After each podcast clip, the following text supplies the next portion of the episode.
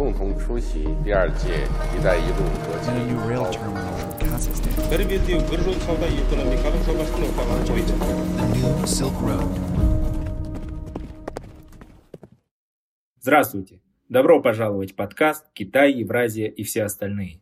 Подкаст о поясе пути, больших играх и другой геополитике. Я ведущий Руслан Изимов. Как сокращение экономики России отразится на странах Центральной Азии? Продолжающаяся война в Украине и ответные санкции Запада против России могут негативно отразиться на экономиках Казахстана и других стран Центральной Азии. Но масштаб влияния сложно просчитать. С одной стороны, разрыв торговли и рост доллара, кризис логистики, мигрантов и инфляция. С другой стороны, есть возможности, о которых пока говорят осторожно. Страны Центральной Азии, которые выступают относительно спокойным и мирным местом, могут перенести свои офисы международные компании. Здесь могут открыться новые производственные мощности и может произойти переток инвестиций из самой России. Но с другой стороны, импортозависимость самих стран региона остается еще довольно высокой. Промышленное производство открыть не так легко из-за нехватки специалистов, финансовых стимулов и других барьеров. Кроме того, мешает извечная проблема нашей международной торговли – география, то есть отсутствие доступа к морю. Пока точно можно говорить о сокращении экономики России в этом году, и это падение по разным оценкам составит от 8 до 15 процентов. Как эти цифры отразятся на экономиках стран Центральной Азии? Сократится ли наш ВВП или сможет удержать хотя бы какой-то рост? Есть ли политические решения экономических проблем, например, выход из Евразийского экономического союза? Что будет с инвестиционным климатом в регионе и его трудовым рынком?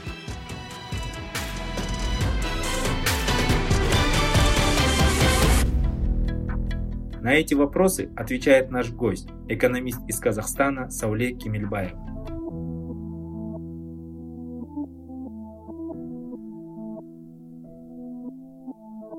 Меня зовут Сауле Кемельбаева, я декан Международной школы экономики Университета Казгю имени Нарикбаева. Я экономист, PhD по экономике. А Мой первый вопрос. Одним из наиболее негативных последствий войны России в Украине становится влияние на макроэкономическую ситуацию в мире. На этом фоне мы, страны Центральной Азии, из-за тесных связей с Россией уже ощущаем серьезные последствия. Тут у нас возникает комплекс проблем да, и возможностей. С одной стороны, а, мы видим рост цен на нефть, на газ, а, рост цен на пшеницу, возможно, золото. Но с другой стороны, также характерным становится ослабление местных валют и повышение стоимости импорта. Как вы думаете, сможет ли рост экспортных поступлений поддержать тенге?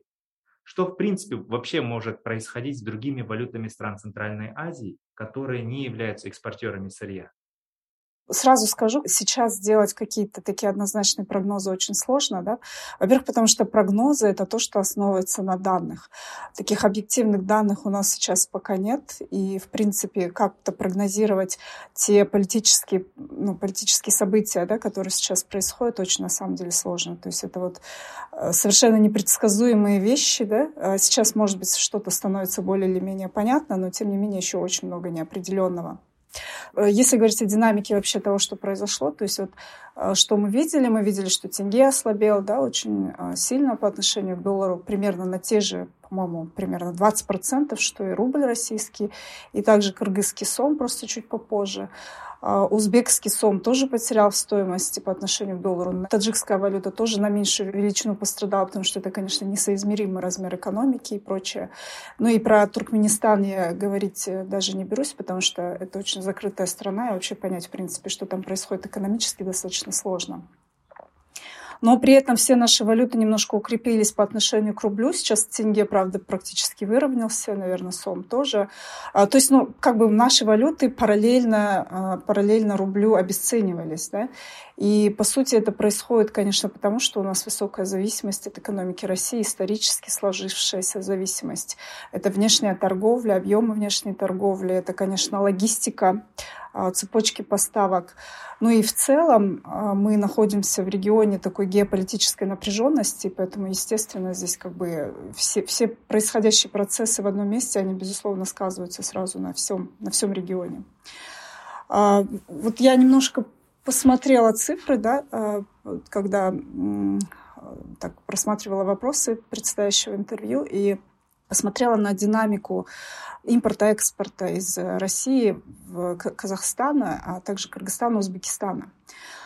А, то есть, вот, допустим, если посмотреть на эти цифры, то примерно с 13, то, вот где-то с 2013 года наша, конечно, экономика наиболее зависима в плане импорта от России, да, среди всех стран Центральной Азии, потому что около 34% в структуре казахстанского импорта – это импорт из России. И сумма эта огромная, это 14 миллиардов долларов в год в среднем. А в Кыргызстане это же, эта величина, конечно, меньше, то есть она порядка 20% от э, их импорта, но и стоимость, конечно, несоизмеримо меньше. Это там где-то полтора-три миллиарда долларов, соответственно, да, в Кыргызстане и Узбекистане. А, но если посмотреть немножко на другие показатели, то мы увидим, что как бы экономика Кыргызстана даже в большей степени зависит в целом от импорта, потому что вот есть такой показатель отношения стоимости импорта к ВВП страны. Да? То есть он, э, с одной стороны, измеряет как бы открытость экономики, с другой стороны, э, самообеспеченность да, экономики, то есть насколько страна, в принципе, зависит от импорта и может, ну, условно говоря, без импорта прожить. Вот для Кыргызстана этот показатель более 70%. А, то есть доля импорта по отношению к ВВП это 70% а, для Кыргызстана. Для Казахстана и Узбекистана это около 25-30%. Вот такая вот сумма тоже достаточно большая.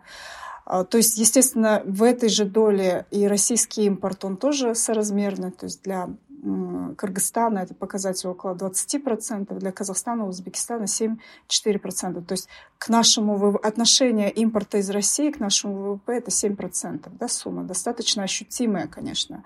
То есть, ну, условно говоря, мы можем прожить, да, без этого российского импорта, у нас есть ресурсы его заменить, скажем так, да, но, конечно, это процесс, который требует времени. Ну и потом это все-таки данные, которые не учитывают всей сложности процесса создания стоимости. То есть, допустим, какие-то товары могут возиться из России не для потребления, а для а, производства да, других товаров, в том числе, допустим, экспортных товаров. То есть э, зависимость от импорта, в свою очередь, может влиять на экспорт, а наш ВВП в значительной степени зависит от ну, от экспорта да, сырьевых ресурсов в частности.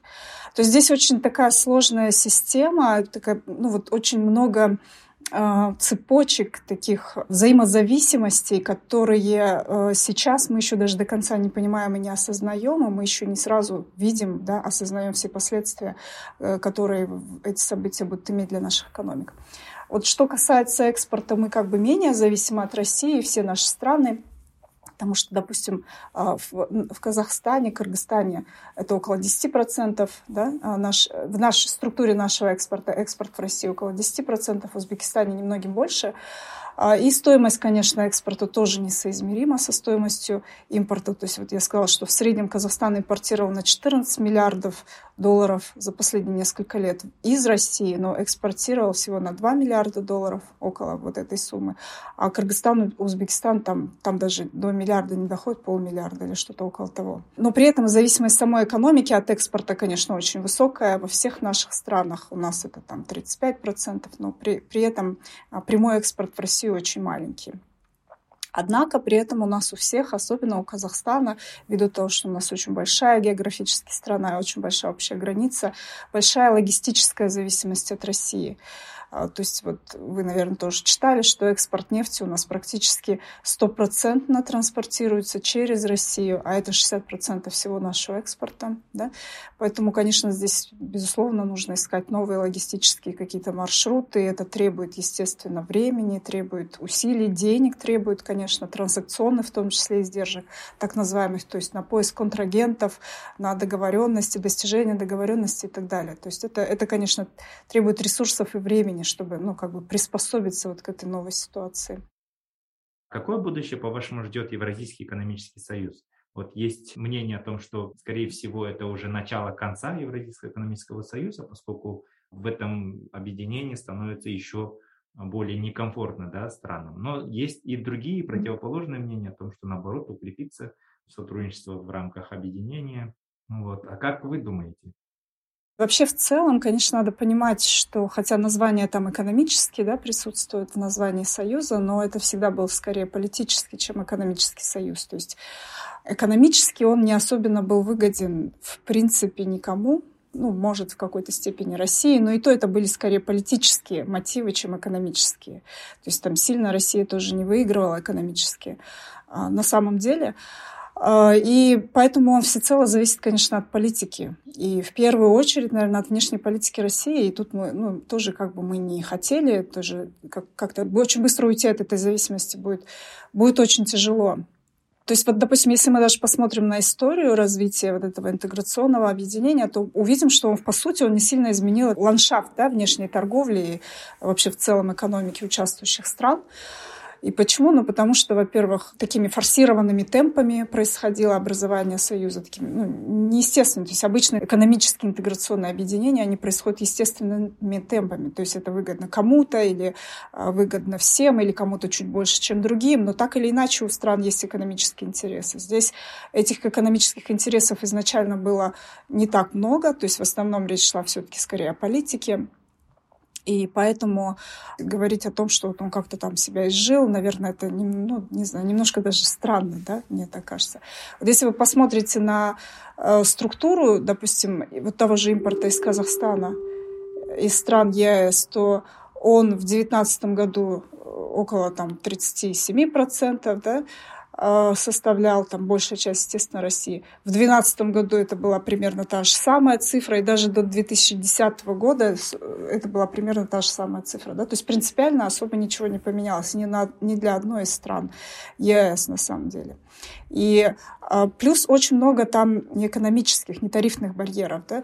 То есть даже если мы говорим, там отмена тарифов произошла, тем не менее нетарифных барьеров всегда было очень много.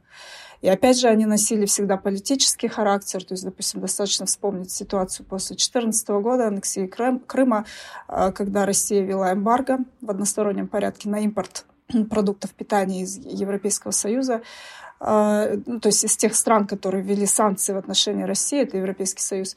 И это решение Белоруссия как бы признала, да, но в то же время а, там началась просто настоящая торговая война между Белоруссией и Россией какая-то, потому что Э, Россия стала обвинять Белоруссию в том, что она способствует контрабанде товаров из ЕС в Россию. То есть там просто переклеиваются обертки, меняются, и все это отправляется обратно. И поскольку никаких экономических механизмов не было, то такие неэкономические пошли механизмы этой войны, способы, да, то есть Россельхознадзор стал вводить ну, вот мы помним, да, все эти новости, что они стали вводить запреты на импорт продовольствия из Беларуси как не соответствующий стандартам качества там, и так далее. Да? То есть такие методы или меры квазитаможенного контроля.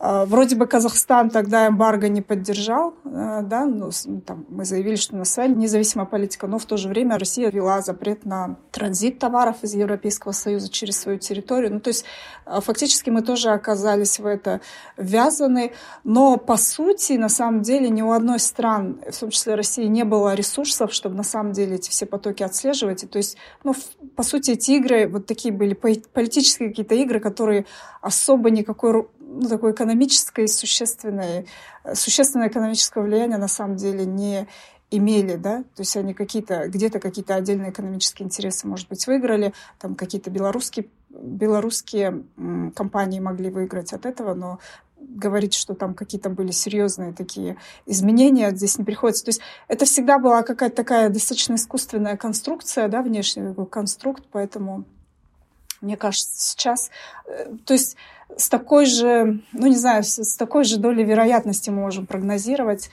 э, что этот союз развалится, э, как это было после 2014 года. То есть все зависит от того. Опять же, здесь экономика, она, наверное, никогда экономика наших стран так не зависела от политики, как сейчас. Да, очень интересное мнение. А, Сауля, а что насчет инвестиционного климата? Оказались ли мы в одной лодке с Россией с точки зрения международных инвесторов? Почему акции наших компаний на внешних биржах падают в унисон российскими? И в целом, как это может затронуть наш э, крупный бизнес, их возможности кредитования за рубежом? Как вы думаете? А, ну, мне кажется, что здесь все на самом деле не так печально, да. Естественно, конечно, мы сейчас наблюдаем падение акций портфельных инвестиций, да, и прямых инвестиций, наверное, в какой-то степени тоже. Почему? Потому что э, на инвестиции в первую, вообще на инвестиционную активность в первую очередь влияет инвестиционный климат, да, то есть уверенность и ожидания инвесторов.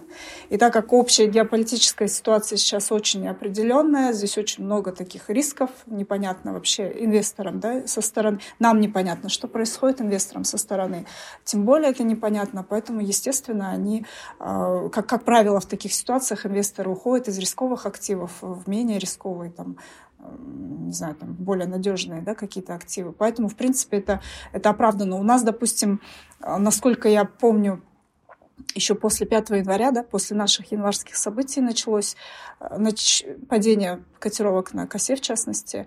А потом они там немножко восстановились, но опять с украинскими событиями снова упали. Но в целом э, мне кажется, что здесь какого-то прям такого катастрофического ничего быть не должно, потому что в России в целом, конечно, все связано вот с этой изоляционной политикой, да, то есть с тем, что Россия, по всей видимости, становится все менее рыночной экономикой и все более, ну, такая изоляционная политика, и, по всей видимости, она надолго, да, на долгие годы.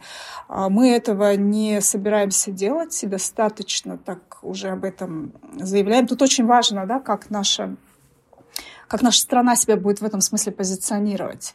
А, поскольку мы в этом смысле себя позиционируем в том, в том плане, что мы продолжаем, мы там не поддерживаем, да, и такие вещи и прочее, то здесь, конечно, вот этот вот информ... Потому что вообще всегда, э, ну, любые финансовые решения — это асимметричный рынок асимметричной информации, да, потому что инвестор не обладает всей той полнотой информации, которая обладает другая сторона рынка. Поэтому э, инвестору очень важны такие информационные сигналы. И вот в этом смысле, конечно, здесь опять же все зависит от того, как мы будем себя позиционировать. Пока это, в общем, происходит достаточно нормально. Э, кроме того, Standard Poor's да, подтвердил наш кредитный рейтинг. Это было очень вовремя, как раз вот в период вот этого разгара событий. То есть в целом, а, ну, если они, там, рейтинг России, он упал в, в первую очередь из-за того, что внешние долговые и внутренние долговые обязательства они, видимо, не смогут исполнять. А, там речь чуть ли не о техническом дефолте шла из-за того, что заморожены были активы Центрального банка российского, то а, у нас э, рейтинг этот благоприятный. То есть в целом Сейчас, в данный момент, естественно, ничего происходить не будет, пока вот такая политическая ситуация, но в целом как бы долгосрочно я не думаю, что э, мы там сильно как-то существенно наш, наша инвестиционная позиция как-то негативно будет развиваться э, от украинского конфликта. Но опять же, здесь все зависит от того, как этот, сам этот конфликт будет развиваться.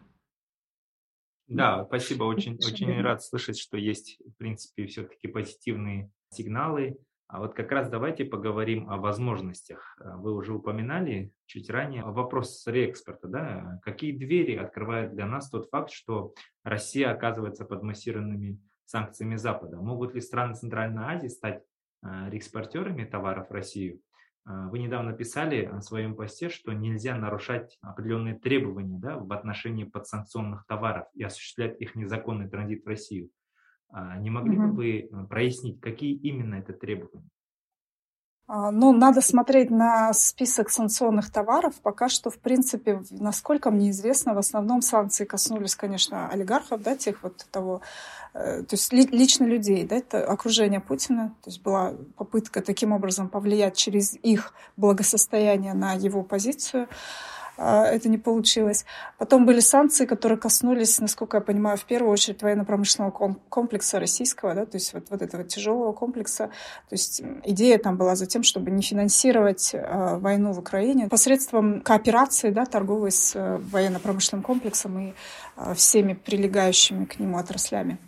Поэтому там, в принципе, ну и какие-то luxury goods, да, то есть эти, там, э, как сказать, предметы роскоши. То есть, в общем-то, здесь, э, ну, я не вижу, что мы могли бы как-то заменить этот экспорт со своей стороны, да, пока что, не знаю, сложно сказать, что там есть какие-то такие возможности. А реэкспортом, конечно, заниматься опасно, санкционных товаров. Почему? Потому что, э, потому что тогда мы сами можем получить санкции как нарушители этого санкционного режима. То есть если это будет происходить вот как бы через нас, да, и, в принципе, все эти потоки достаточно легко отслеживаются. Вот об этом, допустим, говорил Сергей Саяпин, э, профессор КИМЭП по международному праву.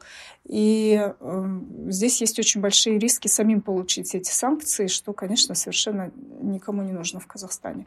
Но в то же время я согласна, что какие-то маленькие возможности открываются, и здесь, наверное, да, надо на, на них просто внимательно очень смотреть, потому что есть какие-то рынки, которые э, стали более, ну, где Казахстан может заменить э, да, Россию, какие-то небольшие, маленькие рынки. И вот в этом смысле, если на нас будут э, обращать внимание, да, как бы с внешней стороны, и мы сами не будем этих возможностей упускать, это, это наверное, неплохо.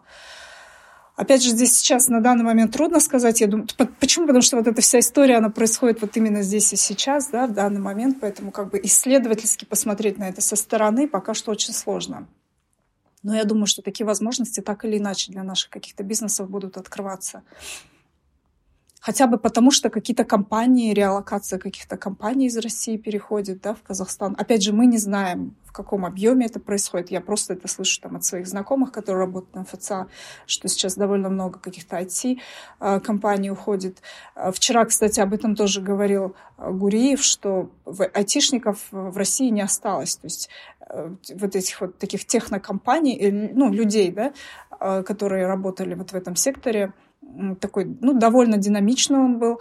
А, их просто не осталось, они все уехали. Ну, я, конечно, не думаю, что... Естественно, они уехали не в Казахстан, но какие-то а, люди там чуть-чуть ниже уровень квалификации, может быть. Может быть, временно, но они какие-то свои бизнесы а, э, ну, как бы переводят в Казахстан, в частности, вот именно сюда, к нам.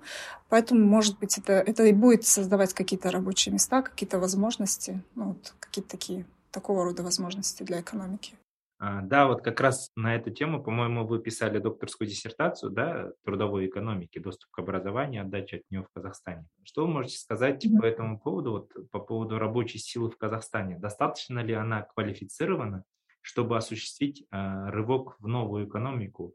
И выиграем ли мы от того, что приток идет мигрантов. Не только, скажем так, тех мигрантов, которые могут из России уезжать э, в Кыргызстан или там Узбекистан или Таджикистан, но и от тех э, более высокой квалификации, допустим, те же айтишники, о которых вы говорите, которые приезжают к нам в Казахстан.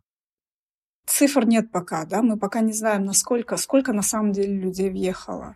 А, мы не знаем, что это за люди, какая у них квалификация. У нас есть основания думать из того, что мы там читаем из прессы, слышим там от знакомых, да, что это, скорее всего, квалифицированные работники, с которых есть сбережения определенные, да, потому что как минимум они сорвались и уехали, что это, по всей видимости, достаточно молодые люди и, возможно, мужчины в большей степени, потому что там некоторые люди уехали просто потому, что боялись. Были слухи о том, что будет чуть ли не там всеобщая милитаризация, призыв. А, но, опять же, говорить, э, что это на самом деле за... Сколько их и что они себя представляют, без цифр очень сложно. Эти цифры пока не, их нет, даже вот такой очень сырой статистики по миграции пока нет. Она будет в начале апреля только за март. Поэтому тогда можно будет, наверное, глянуть на эти цифры уже что-то более или менее понимать, насколько скачок произошел миграции. Но, с другой стороны, мы не понимаем, насколько долгосрочные намерения у этих людей. То есть, возможно, кто-то переехал просто переждать ситуацию, да, которая может, в принципе, измениться. А, либо, допустим, уехали с целью, потому что они не могли получить открыть визы, например, за рубеж да, куда-то, и там, например, они просто переждать здесь, а, в Кыргызстане, а там, или у нас, или в Узбекистане, с тем, чтобы потом уехать дальше на Запад, в Израиль еще куда-то. Если говорить вообще в целом о качестве человеческого капитала, то, допустим, вообще на самом деле цифр достаточно мало, да, но вот если сравнивать Казахстан и Россию, то э, и уровень образования в России выше средний, чем в Казахстане, хотя мы идем вторая да, страна вот на все, во всем нашем регионе, конечно, после России. Э, но, конечно, мы знаем все прекрасно, что качество э, образования, в том числе среднеспециального и высшего образования, очень сильно упало во всех наших странах. И это было неудивительно, потому что объем потому что количество человек с образованием увеличилось, да, то есть спрос на образование увеличился, предложение образования увеличилось тоже в ответ на увеличение этого спроса. Ну, я говорю вот всю последнюю там динамику 20 последних лет, да, начиная с того периода, когда вот начался такой нефтяной бум, благоприятный, и пошли деньги, а, что в экономику Казахстана, что в экономику России. То есть началось увеличение вот этого предложения а, образовательных услуг, но при этом а, финансирование его очень-очень низкое. и в России, а у нас вообще низкое. И поэтому, конечно, качество образования, как результат, неудивительно, что оно тоже очень низкое. А, и вот, допустим, был, есть такое обследование, которое проводит OECD, Survey of Adult Skills, то есть исследование навыков взрослых людей. То есть, по сути, что они там делают? Они берут выборку взрослых людей в разных странах и э, дают им тесты. Это тесты на математическую, ну, на такую математическую грамотность, да, достаточно простые. А, тесты на literacy, то есть это прочитать текст, понять его содержание, интерпретировать содержание текста да, и так далее. И у них третий тип теста называется problem solving in technologically rich environment, то есть э, как люди решают какие-то задачи, связанные с использованием интернета, компьютеров, технологий и прочее. А, и вот Казахстан там, к сожалению, показал очень плохие результаты а, в этом, тестиров... в этом а, исследовании. Оно у нас проходило в 2019 году. То есть они на самом деле прям плачевные были результаты, потому что оказалось, что люди со средним образованием, обязательным средним образованием, у нас их уровень навыков у нас выше, чем в среднем по OECD, да, по, по странам ОСР. Но при этом люди с образованием выше среднего, то есть это, тех, средне, э, это среднеспециальное образование техническое, да, а, и высшее образование. У них уровень навыков, наоборот, ниже, чем в среднем по ОСР. И вот этот вот разрыв между навыками вот этих двух групп людей у нас оказался самый маленький среди всех обследованных стран, а, что говорит о том, что качество после среднего образования низкое. Ну, Россия на самом деле недалеко ушла, потому что они идут следующая такая страна, да, вот с таким разрывом. Но тем не менее средний уровень навыков у них все-таки выше. В России был э, среди, ну, такой сопоставимой группы респондентов, э, чем в Казахстане. По крайней мере, по, мат по математическим и вот этим литераси, да, грамматике точно у них там уровень образования был чуть-чуть повыше. То есть в среднем как-то э, уровень человеческого, развития человеческого капитала чуть-чуть чуть-чуть выше. Поэтому здесь тоже как, как бы перспективы, наверное, есть, но здесь, видите, я тоже как бы воздержусь, э, скажем так, от восторгов по поводу трудовой миграции. В целом мы считаем, обычно экономисты, что когда едут квалифицированные мигранты, это хорошо, потому что это приток знаний в страну, это приток инноваций. Как правило, это приток инвестиций из стран их, э, из которых они приехали. Ну, допустим, когда мы говорим, там классический такой случай Америку, да, смотрим. Но здесь есть, конечно, и политические какие-то мотивы, да, определенные, то есть это может вызвать, ну, мы уже видим, что вызывает определенное раздражение, может быть, какой-то части населения, поэтому с такими вещами, это очень чувствительные топики, и с ними все-таки надо достаточно аккуратно, на мой взгляд, э, себя все-таки вести, то есть какую-то политику, ну, для начала посмотреть вообще, что происходит, понять и, может быть, какую-то политику в соответствии с этим адаптировать для страны в целом. А, но в то же время а, как бы есть возможности, да, и может быть, с другой стороны, может быть, эти возможности преувеличены. Может, эти люди просто временно переезжают, да, и потом они все уедут отсюда. Поэтому Поэтому надо здесь еще очень много... На самом деле надо проводить исследования, надо смотреть на цифры, на данные, чтобы что-то понимать. Пока мы можем просто строить какие-то предположения. А, насчет импортозамещения. У вас есть какие-то мысли? Мы можем сойти с иглы российского импорта и начать свое производство? Могут ли наши банки выиграть от закрытия или санкций российских банков? А, банки не знаю, потому что банки сейчас все в очень тяжелом положении, естественно, из-за такой ну, как бы банковской, не знаю, не, не, нельзя это назвать, конечно, банковской паникой, я надеюсь, но мы видели, да, что панические настроения людей, конечно, были, это было, в общем, объясняемо. А, поэтому я предполагаю, что какое-то бегство депозитов произошло из банковской системы, поэтому банкам сейчас на самом деле трудно. И, ну, в целом эйфория банковской системы прошла.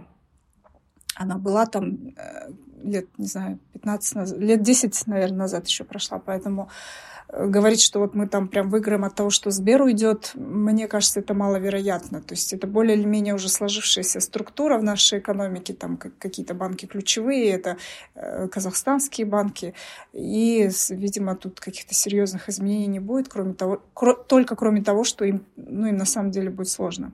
Что касается импортозамещения, это очень сложный вопрос, очень сложный процесс. Вот я уже, по-моему, отметила, что э, у меня коллеги занимаются сейчас именно этим исследованием, и я думаю, думаю, что они смогут летом а, результаты своего исследования представить, да, ну, там и широкой публике мы тоже будем в том числе представлять. То есть они смотрят вообще на всю цепочку создания стоимости, смотрят на вообще какие возможности в Казахстане есть для импортозамещения по каждым типам, по, по каждым группам продуктов, товаров. И вот здесь, конечно, возможно серьезные изменения вот от того, что произошло в России, то есть вот, вот эта вот политика изоляции, на которую Россия сознательно идет, а, поэтому тут, опять же, да, это, это вопрос, который требует немножечко времени, чтобы понять, что все-таки происходит и какие возможности перед нами открываются. То есть в плане импортозамещения, возможно, они и есть. Но опять же, я вот уже тоже упомянула выше, многое зависит от динамики курсов. То есть если российский рубль будет дешеветь и российский импорт будет дешевле, то ну, единственный способ нам от него закрыться – это ввести какие-то там ввести запретительные тарифы. Да? То есть такой высокий тариф, который повышает стоимость импорта до стоимости внутреннего производства. Но это, опять же, политический вопрос. И, опять же, это вопрос в то же время с экономическим да, оттенком, потому что пока, если мы, ну, не знаю, мы, мы должны нарастить внутреннее производство для того, чтобы... Или какие-то найти другие источники импорта, чтобы на такое идти, потому что иначе мы можем столкнуться и получим рост цен однозначно, и, возможно, даже дефицит на внутреннем рынке. Это плохо, потому что российский импорт — это же не только то, что мы видим, да, там продукты продукты питания, э, которые там у нас на ну, как бы на глазах, но это еще и масса других э, товаров. Это металлические изделия производственного назначения, это оборудование, это автомобили, химические продукты там, и так далее. То есть здесь очень, очень много сложных разных товаров, и в том числе и те товары, которые нам нужны для дальнейшего производства. Поэтому сейчас я не берусь, я не стану сейчас этого ничего говорить, потому что результаты исследования будут, и эти результаты мы представим я надеюсь, через там, 2-3 месяца. Хорошо. Савля, а какие экономические прогнозы вы можете в целом дать на среднесрочную перспективу? Для Казахстана и стран Центральной Азии. Да, в первую очередь, конечно, для Казахстана и наших, стран нашего региона. знаете, я, конечно, понимаю, очень сложно сейчас говорить о том, что будет. Мы даже до конца еще не осознаем то, что сейчас происходит. Что произошло, Но, да. Да, что произошло и что происходит. Знаете, у меня вот такое еще ощущение, если я поделюсь, но мы однозначно понимаем одно. Огромные сдвиги происходят в мире. Качественно, mm-hmm. структурно меняется мировая экономика, мировая политика, конъюнктура да, геополитическая. А у вас нет ощущения, что мы э, здесь, в Центральной Азии, в Казахстане, как-то достаточно медленно реагируем на них? Ну, допустим, тот же, тоже послание, были ли там уже какие-то реакции на те сдвиги, которые мы сейчас видим? И в целом, в каком направлении мы будем двигаться дальше? Знаете, я здесь с вами не соглашусь, потому что, мне кажется, спешка все-таки ни к чему. В таких вопросах вообще, во-первых. Во-вторых, мы медленно реагируем, мы реагируем по мере своих возможностей. Эти возможности у нас ограничены. Да? То есть надо понимать, все риски взвешивать. То есть и политические риски тоже никто не отменял, а нашу зависимость большую от, в целом, допустим, экспорта и торговых и прочих связей с Россией тоже никто не отменял. То есть здесь, наоборот, я, я считаю, что как раз-таки сейчас не стоит спешить, нужно присмотреться и понять вообще, что происходит, что будет происходить и как мы к этому начнем, будем приспосабливаться. То есть, может быть, вы скажете, что это пессимистические, мне кажется, это скорее реалистические настроения, потому что какие-то возможности, безусловно, есть, но говорить, что вот у нас тут какие-то сумасшедшие открываются возможности, это очень наивно. Среднесрочный прогноз у меня не очень хороший, то есть, конечно, сейчас ожидать ничего хорошего не стоит. Опять же, все зависит от того, как будет развиваться этот конфликт, что будет дальше. Потому что, не знаю, еще буквально несколько дней назад трудно было вообще поверить в то, что так может происходить, да, что Россия вдруг в одномоментный, одномоментно может так, как сказать, отвернуться, да, и такую изоляцион, изоляционистскую политику проводить. Но сейчас мы видим, что это происходит вовсю, поэтому сейчас, конечно, предсказывать очень сложно. И в любом случае понятно.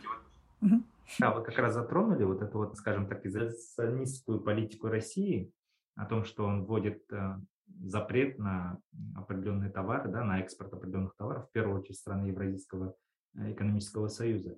А как вы думаете, эта мера краткосрочная, и она будет отменяться по мере того, как будет улучшаться ситуация, если она будет улучшаться, или это уже надолго?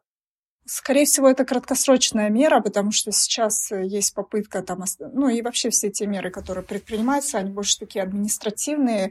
Это попытка как бы взять под контроль ситуацию, да, ухудшающуюся экономическую ситуацию, вот эту всю неопределенность внутри страны, как-то повлиять на вот эти настроения негативные, которые внутри страны есть. Поэтому я думаю, что здесь тоже очень много краткосрочных мер. А, но, с другой стороны, мы видели, а, не знаю, мне кажется, даже экономическое окружение Путина было не готово вообще к тому, что будет происходить. Да? Не только со стороны Запада, но и вообще с его стороны. То есть сама Россия ведет себя крайне непредсказуемо. А, поэтому, конечно, нам все-таки понять, что там происходит, еще сложнее. Спасибо большое за беседу. С нами была Сауле Кемельбаева, декан Международной школы экономики Университета Казгю имени Нарикбаева. Все эпизоды нашего подкаста вы сможете найти на подкастинговых платформах Apple, Google Подкасты, Spotify, Amazon, Яндекс.Музыка и другие. На сайте Каан мы также размещаем текстовой транскрипт каждого эпизода и полезные ссылки на отчеты, доклады, книги и биографии наших спикеров. Спасибо за внимание.